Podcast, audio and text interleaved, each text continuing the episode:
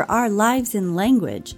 There's nothing that comes more natural in human communication than to tell a story or recap an event that's taken place in our lives. In fact, it's so natural and happens so often that we're usually completely unaware that we're doing it. If it's lunchtime for you, you've probably already told three or four stories this morning. But have you ever stopped to think about their power? Stories are either the source of our superpowers or our kryptonite. They define where we've been, but they also have the power to define where we go.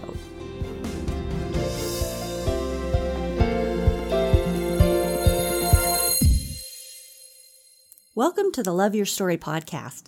I'm Lori Lee, and I'm excited for a future together of telling stories, evaluating our own stories, and lifting ourselves and others to greater places because of the control we have over our stories.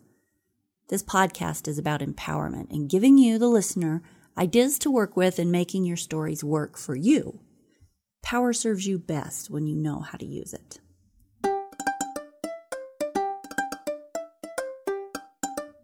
Martha Beck, the nationally renowned life coach, said, The past doesn't exist except as a memory, a mental story.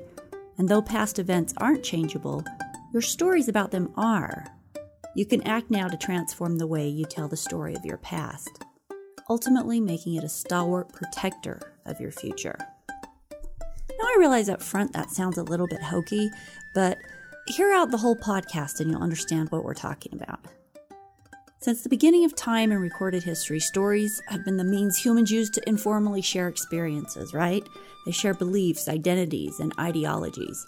It doesn't matter the culture, the country, or the belief system, we are all united by story. If you're human, you understand and you use story. So, during my master's research in the field of folklore, I studied the personal narratives of hikers, bikers, skiers, rock climbers. You get the idea. The things I found, like how we use stories to build our reputations. For example, when one tells a story about riding their mountain bike along a knife edge mountain trail, they're inadvertently sharing that they're a skilled mountain biker. They use them to share awe, such as retelling of falling asleep under a dark night sky untouched by light pollution and the billions of stars that become visible in that space. Or we use stories to inspire, such as a story of persevering through a difficult snowstorm, right? We use them to define ourselves, to keep ourselves in cages, to make sense of events, the list goes on and on of the functions that we use these personal narratives for. And understanding these and listening to these and seeing how we use them, this piqued my interest because it was fascinating to discover the multitude of things that we subconsciously use story for. The sheer depth of ways we automatically use it to define our very lives, our self perception, the whole world around us.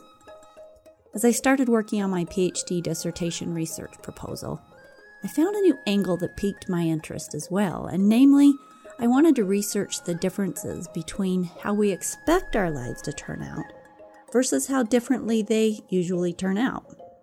I found in my research an understanding of how our families, genders, cultures, race, economic status, sexual experience and preference, education, etc., etc., set those expectations for each of us.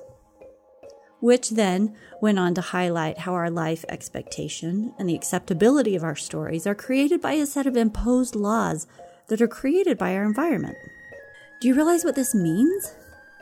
This means that the very stories that define ourselves to ourselves are actually created from a set of criteria that's completely arbitrary and depends upon where you were born and what that culture defined for you.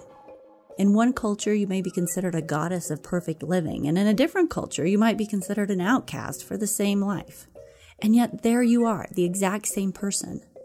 Should our perceptions of personal value and acceptability be taken seriously in the big picture sense when you can see how open to interpretation values and acceptability actually is? As is true with most higher education research, we seek after answers to things that puzzle us, things that we want to make our own peace with, things that we want to understand. And this was no different for me. I was interested in how others expected their lives to turn out and if it met their expectations, primarily because my life hadn't turned out as I had planned or expected.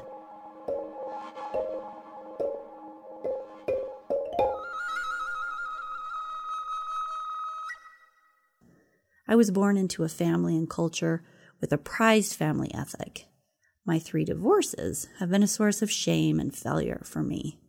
Try dating and telling someone you've been divorced three times. That never bodes well. I usually tell them seven times so that when I say, no, not really, just three, it makes it seem a little bit better. I knew I was a good person despite these horrible experiences that had caused me so much heart wrenching pain over the years but it was so far from what I planned. And I had gender expectations, religious expectations, family and cultural expectations. So studying this topic was personal for me. How do we find peace with our stories? Because they are our stories. So personal, so wonderful. They're the only ones we have. And really, we get to write them. As I studied, I learned fascinating things about story. One of the largest discoveries was realizing there's no hard and fast truth to an event. This comes back to Martha's quote earlier, but depending upon whose perspective you look at an event at, the story would be different because of the vastly different lenses that we all look through. Not only is there variety in what our families expect from us, but also in what our religions expect from us and what we are expected to do if we're male versus female? What if we're born into money? The way we view life will be vastly different than for those who have lived on minimum wage or struggled for their next meal. All these lenses, and we each have a completely different set, color everything we see. So these understandings began to make me uncomfortable. The idea that first person accounts could often not be counted on opened a lot of doors for reality checks. As I did more research into the research others had done on the topic, I found academics in psychology, in folklore, and social sciences all acknowledging the control that we have in creating our own stories. I noted the concerns of the legal system regarding such things as the reliability of first person testimony in court. Even the research my thesis professor did on how the mind over time can believe that we were in certain places or experience certain things that we did not if we hear the story or tell a story often enough. Let me share an example with that. So, my professor, her name is Lynne McNeill at Utah State University, she told a story in her paper titled It Happened to Me Motivating the Shift from Third to First Person Perspectives in Legends and Personal Narratives. This story that she told was when she was a young girl and she was babysitting. Uncomfortable with answering the door in an unfamiliar home for which she was responsible, sort of the stranger danger, nerve wracking part of the babysitting adventure. One night the doorbell rang, and she could see that there was more than one person out there. She was really stressed, but she opened the door a little, and right in front of her, at eye level, was this picture. They were holding a magazine open to the center spread, and she just stood there frozen, staring at what she calls a bizarre picture of green rolling hills and a kid playing with a panda. It was the Jehovah's Witnesses proselyting with their Watchtower magazine. Well, years later, she heard her friend tell the story. Only when her friend told it, her friend was telling it as if it had happened to her. How was it possible that they both had memories of it happening to them?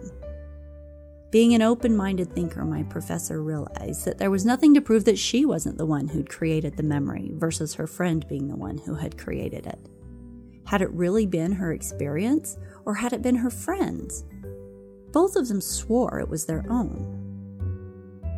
The plasticity of memory is an uncomfortable idea at best. How many people have created memories of things that never happened, or saw something happen to someone else, or in a movie, or over time adopted those memories as their own? To most people, the idea seems ludicrous, maybe something only an unstable mind might wander to, but research shows that it's real. So, aside from the terrifying idea that the realities and stories we remember are fluid, ever changing things as our perspectives and motives, and we'll talk more about the effect motive has on story in future episodes. But the fact that some memories can even just be created, right? This is uncomfortable too. The overarching issue here, though, is that story is not fact. The story of my divorces is told from my perspective. I can focus my story on good things that each man brought into my life. I can focus my story on the horrible betrayals and heart wrenching events as I see them. I can focus my story in an ever popular victim mindset, or I can focus my story on what I learned. There are a lot of angles I can choose to take with any story. The question I need to ask is which one serves me best? Which perception of your stories serves you best? Now, when I say serves, I don't mean establishes your reputation in a certain way. I mean which one helps empower and build you, which one helps you to be your best self, to move forward without the encumbrances of hatred and anger and pain. Which one helps you to feel empowered and rich and actively moving forward in your life?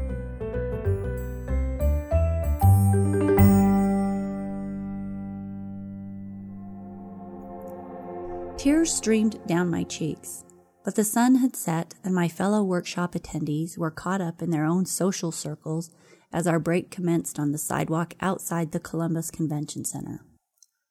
I was completely unconcerned about my show of emotion because the whole group had been through so many emotional experiences that someone crying was hardly new or interesting. The dark of the evening closing in around us cooled the hot sidewalk and the warm summer air was downright delicious after the rampant AC in the conference hall. The hot brick of the building, heated by the sun during the long day, warmed my back as I sat, knees up, head back against the wall. What's up? a voice said, and I looked up to see my workshop buddy looking down at me. Since the past days had been filled with tears and vulnerability as everyone worked to uncover buried pains that had too long lodged in our psyches, I simply looked up at him and said, I don't know how to not be a victim. I didn't spend a lot of time explaining to him how I don't spend time thinking about past grievances and injustices. I'm not the type of person who goes around complaining about how unfair life is. In fact, I felt I was pretty well adjusted to the things that had happened in my life. But at the time, there's no doubt that my failed relationships, disloyal friends, deaths, and cruel people I had crossed paths with had been key in forming who I was and how I saw my life. I didn't ask for any of this, I said to him. So, how am I not supposed to feel victimized when crappy, painful things happen to me due to other people's choices? Now, he spent no time placating me either and simply said, Let's reframe it. How would you reframe it? I challenged, my voice tired. What other way is there to see it? I've spent the last 20 years or more with rampant heartbreak over things other people brought into my life. How do you make that look good? Here's what I see, he said. Everyone who cheated on you, misbehaved, lied, broke your trust, abandoned you, abused you, and stabbed you in the back has been extracted from your life. This is their loss. They don't get to be a part of your life anymore. On top of that, all your experiences have allowed you to become the strong woman that you are now. They have given you an understanding that you did not have, empathy that doesn't come without experience, and understanding that gives you a depth and beauty that only the trees who weather the storm can claim. On top of that, they have provided you the fodder, the emotion and experience, so that you're able to write from a place that can touch other people. And now the past is over, and you can close the door on it and get out of your own way as you move into the future you're supposed to have, using your past life experiences to inform and inspire, but otherwise letting them stay in the past. You're done with them. Or something like that. I'm paraphrasing, but that's what I got out of it. During that 20 minute break and that five minute exchange, I finally saw this pile of pain, embarrassment, loss, abuse, abandonment, and all the other crappy, painful words that described my past to me in a way that would allow me to move forward. It wasn't that it would be easy and that all my problems were solved and my issues of trust were gone, but it gave me a space, a reframe that was honest and real and hopeful. And I could work with that. What if everything crappy that had been part of my life could be repurposed for good? What if I could see from my current vantage point purpose in the years of pain and deep disappointment? What if who I am now would not have been possible without walking the path I walked? And what if that mattered very much because who I am now is a woman with some degree of wisdom, understanding, and empathy? What if I wasn't a victim, but a heroine in my own story? The hero's journey is fraught with deep challenge, and there would be no hero if it weren't. What if I choose to reframe my story and find the magic, the fairy godmothers, the sign at the crossroads when I need it most, the elf that shows up to share a magic word or a riddle I have to figure out?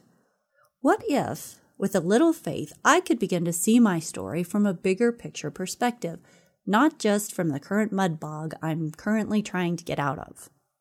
What if you could too? In the words of Hans Christian Andersen, life itself is the most wonderful fairy tale. Now, I want to be clear. I'm not by any means suggesting that we revamp our stories into lies. Rather, we look deeper into our stories to find the deepest truth. If we need to make things right, then we do. If we need to change a way of being, then we do. If we need to acknowledge that a perception is completely false because well meaning others fed it to us, then we do. It's a serious process that requires strength of character and a real dedication to working through the lies we tell ourselves that do not serve us. I propose that when we look at our full life stories, our victim stories, the synopsis of our lives, we also have the power to choose our perspective and reframe the tales into stories that build and bless rather than lock us into a box of anger, hate, apathy, or carefully placed armor as I was doing. On my upcoming podcast, we'll get serious and real with these ideas in much more detail. I'll start breaking down some ideas for you to consider that can help you come to a place where you love your story, even if it didn't turn out as you expected. I'm going to end every podcast with a challenge. And this week, I challenge you to think about your life stories so you can come to the table next week with your stories in mind Maybe even think about them from a number of different perspectives just to see how the story changes. Now, I know that your story feels like a fact, that it's unchangeable, but I promise you there are other ways to see it. Find a way that serves your highest and healthiest purpose. Have a great week out there sharing your stories, and I'll meet you back here next week for the next podcast.